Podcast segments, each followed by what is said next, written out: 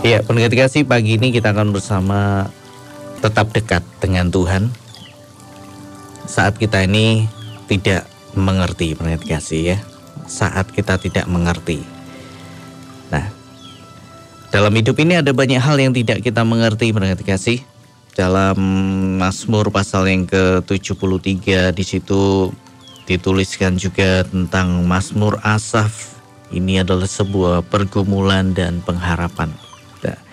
Di dalam Mazmur 73 ada sesuatu yang sedang tidak dimengerti ya, yang sedang terjadi, yang sedang dilihat. Dan pemazmur ini tidak mengerti kenapa semuanya terjadi seperti itu ya.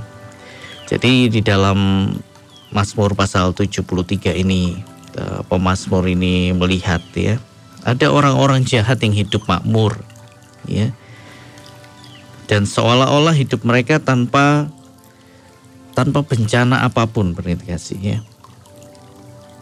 tanpa kesusahan kehidupan mereka ya walaupun kehidupan mereka jahat sepertinya mereka ini beruntung kasih nah, akan baca sedikit ya bagaimana keadaan yang terjadi Mazmur 73. Ya. Sesungguhnya Allah itu baik bagi mereka yang tulus hatinya, bagi mereka yang bersih hatinya. Tuhan itu baik bagi mereka yang tulus hati, bagi mereka yang bersih hatinya. Karena itu mari jaga hidup untuk punya hati yang tulus dan hati yang bersih. Karena Allah baik bagi mereka yang tulus hati dan yang bersih hatinya. Tulus artinya tidak ada motif-motif yang jahat di dalamnya kasih. Tulus dan bersih itu berarti hidup kita ini murni. Begitu ya. Tetapi aku sedikit lagi maka kakiku terpeleset, nyaris aku tergelincir. Nah, sebab aku cemburu kepada pembual-pembual kalau aku melihat kemunculan orang-orang fasik. Sebab kesakitan tidak ada pada mereka. Sehat dan gemuk tubuh mereka, mereka tidak mengalami kesusahan manusia dan mereka tidak kena tulah seperti orang lain. Sebab itu mereka berkalungkan kecongkakan dan berpakaian kekerasan. Dan masih banyak lagi pendengar. Nah ini yang dilihat oleh pemazmur ya, bagaimana orang-orang yang suka membual ini malah mujur ya, orang-orang fasik ini malah mujur, kehidupan mereka enak ya, tidak mengalami kesusahan. Nah ini tidak mengerti pemazmur ini benar kasih ya. Nah Melihat banyaknya orang jahat yang makmur dalam ketidaksalehan dan banyak orang saleh yang harus meminum uh, atau mengalami penderitaan yang pahit uh, sering membuat orang yang sedang mengalami ya satu pergumulan uh, berpikir ya bagaimana orang jahat ini bisa beruntung ya. Nah, tetapi apa yang terjadi pendengar kasih yang dilakukan pemazmur ini adalah tepat. Di saat dia tidak mengerti dengan apa yang sedang dilihatnya, ya, dia memilih untuk tetap dekat dengan Tuhan. Nah, hari-hari ini bisa jadi kita sedang tidak mengerti apa yang sedang terjadi. Nah, saat kita tidak mengerti pendengar kasih apa yang sedang terjadi hari-hari ini, ya, mari kita tetap dekat dengan Tuhan. Dalam Mazmur pasal 73 ayat yang ke-21 sampai 24. Ketika hatiku merasa pahit dan buah pinggangku menusuk-nusuk rasanya, aku dungu dan tidak mengerti. Seperti hewan aku di dekatmu. Tetapi aku tetap di dekatmu. Nah, berarti kasih. Jadi saat dia melihat segala sesuatu dan dia tidak mengerti apa yang sedang terjadi, pendengar kasih, satu hal yang terjadi adalah dia memilih untuk berada tetap dekat dengan Tuhan. Ya. Tetapi aku tetap dekat di dekatmu. engkau memegang tangan kananku. Nah, kenapa kita dekat dengan Tuhan saat kita tidak mengerti? Karena Tuhan memegang tangan kanan kita saat kita mendekat kepada Dia. Nah, berarti kasih. Dan tangan kanan Tuhan itu berarti kasih ketika tangan kanannya memegang kita ya, walau kita tidak mengerti jadilah tetap dekat dengan Tuhan ya. Supaya dia yang memegang tangan kanan kita. Perhatikan kasih ya. Percayai ya. Percayai Tuhan ya. Walaupun kita sedang tidak mengerti apa yang sedang terjadi nah ketika Tuhan memegang tangan kanan kita nah satu hal ya dia menyatakan bahwa dia hadir melihat kasih dan dia meyakinkan kita bahwa ya dia adalah Allah yang adil. Dan ketika kita dekat dengan Tuhan pada kasih, di situ Tuhan akan memberikan nasihat yang menuntun kita. Ya. Saat kita dekat dengan Tuhan, saat kita tidak mengerti, biar kita semakin dekat dengan Tuhan, sehingga Tuhan memegang tangan kanan kita. Ya.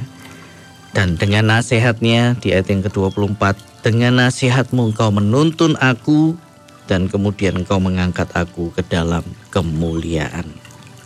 Nah, Tuhan memberikan nasihat dan dia menuntun ya dia menuntun kehidupan kita berarti kasih. Jadi saat kita tidak mengerti berarti kasih saat ini biar kita ini semakin hari semakin dekat dengan Tuhan. Nah, jangan malah jauh dari Tuhan berarti kasih ya.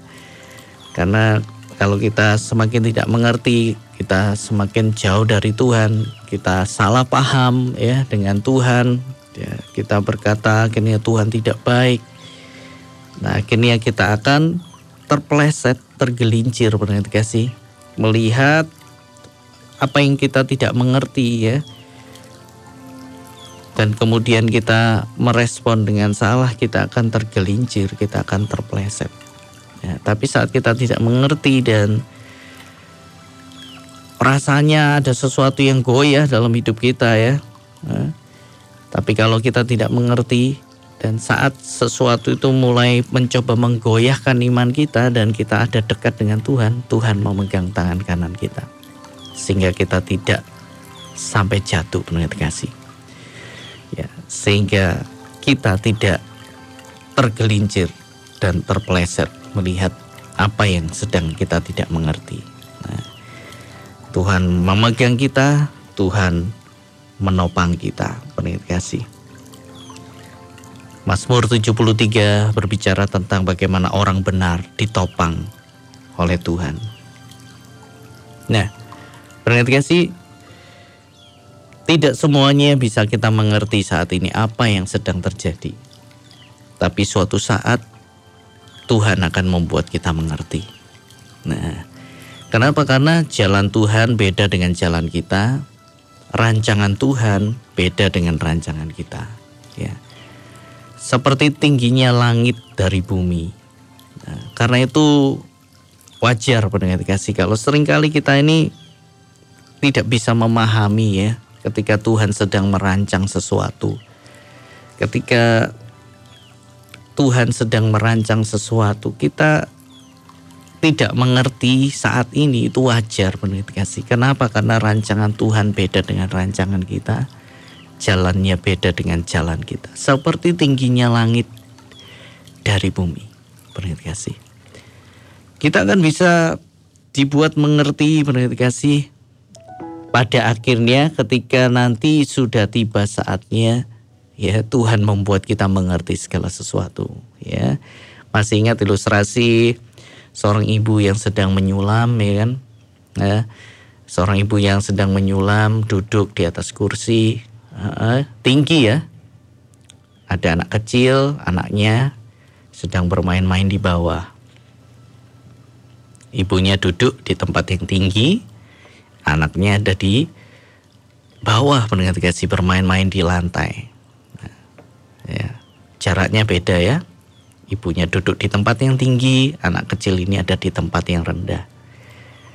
Nah, ketika ibunya sedang menyulam, disulam, ya sedang menyulam sesuatu, ibunya melihat dari pandangannya dia sedang menyulam sesuatu yang indah, kasih.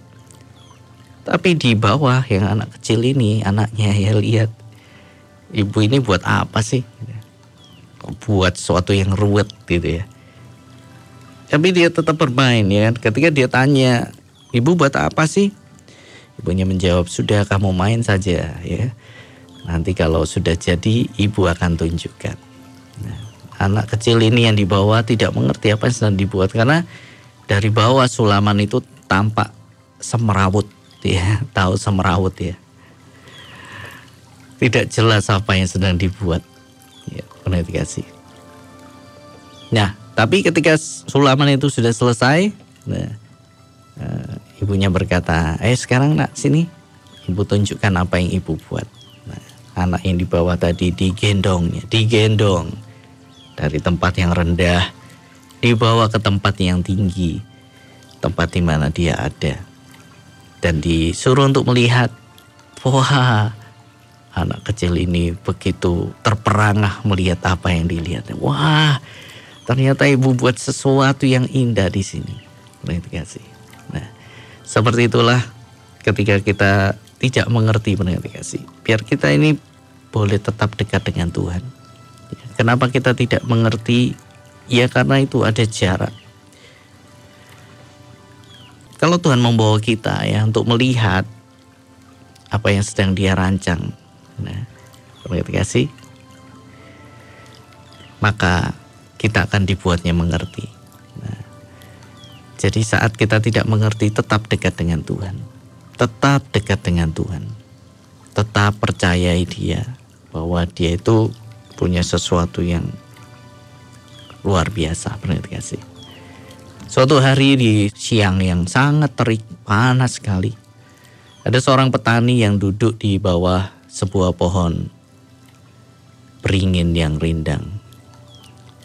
Dia berteduh di bawah pohon beringin yang besar, yang rindang. Ya, daun-daunnya banyak ya. Anda pernah berteduh di bawah pohon beringin? Saya pernah ya. Buahnya lebat ya. Eh, kemudian dia duduk sambil dia mengamati kebun semangkanya yang hampir panen. Kemudian sambil menikmati sejuknya ya angin yang bertiup, ya, apalagi menikmati teduhnya berada di bawah pohon beringin. Ya. Dia kemudian melihat sambil dia bersandar, dia melihat ke kebun semangkanya. Kemudian dia mulai berkata dalam hati, betapa tidak adilnya Tuhan itu ya. Mengapa dia meletakkan buah yang besar seperti semangka itu di batang yang kecil dan lemah? Sehingga merambat di tanah. Dan Tuhan itu justru menggantungkan buah beringin yang kecil pada pohon yang besar. Aneh Tuhan ini. Gimana sih cara pikir Tuhan ini? Ah, seandainya aku jadi Tuhan, aku akan buat yang lebih baik dari semua ini. Wah. Dia berkata dalam hati sembari dia bersandar ya. Meskipun matahari bersinar terik, tapi angin berembus sepoi-sepoi ya. Sehingga petani itu mulai mengantuk. Mulai mengantuk. Dan belum sampai dia tidur, pendengar kasih tiba-tiba dia kaget ya karena ada sebutir buah beringin yang jatuh di kepalanya. Bunyinya gimana ya? Kelotak begitu aja. jatuh di atas kepalanya. Kemudian dia langsung berteriak, Tuhan adil. Dia maha adil, dia bijaksana. Haleluya. Ya, dia katakan itu sambil berteriak.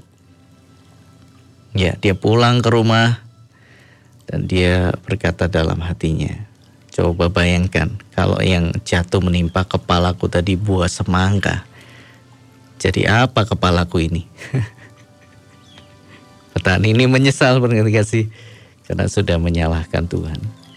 Nah, sama dengan petani ini kan pertama tidak mengerti kenapa sih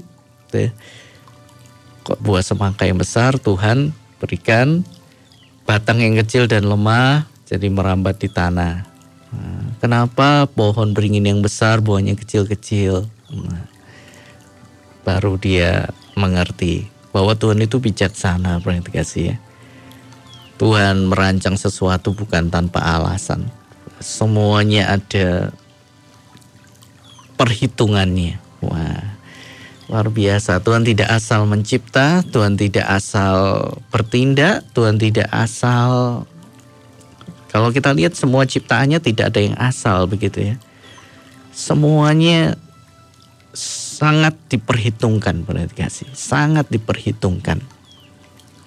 Karena itu biar kita boleh percaya. Nah, hari-hari ini bisa jadi kita seperti petani ini yang tidak mengerti kenapa harus terjadi ya.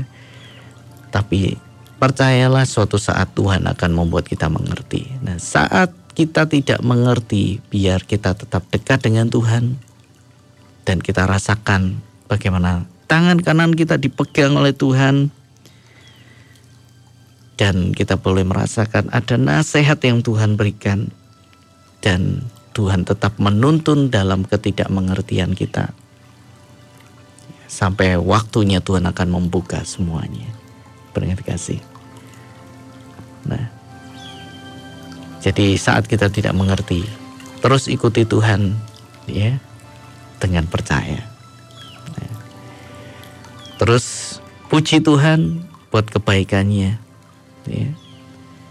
Walau kita tidak mengerti, tetap percaya bahwa Tuhan itu baik.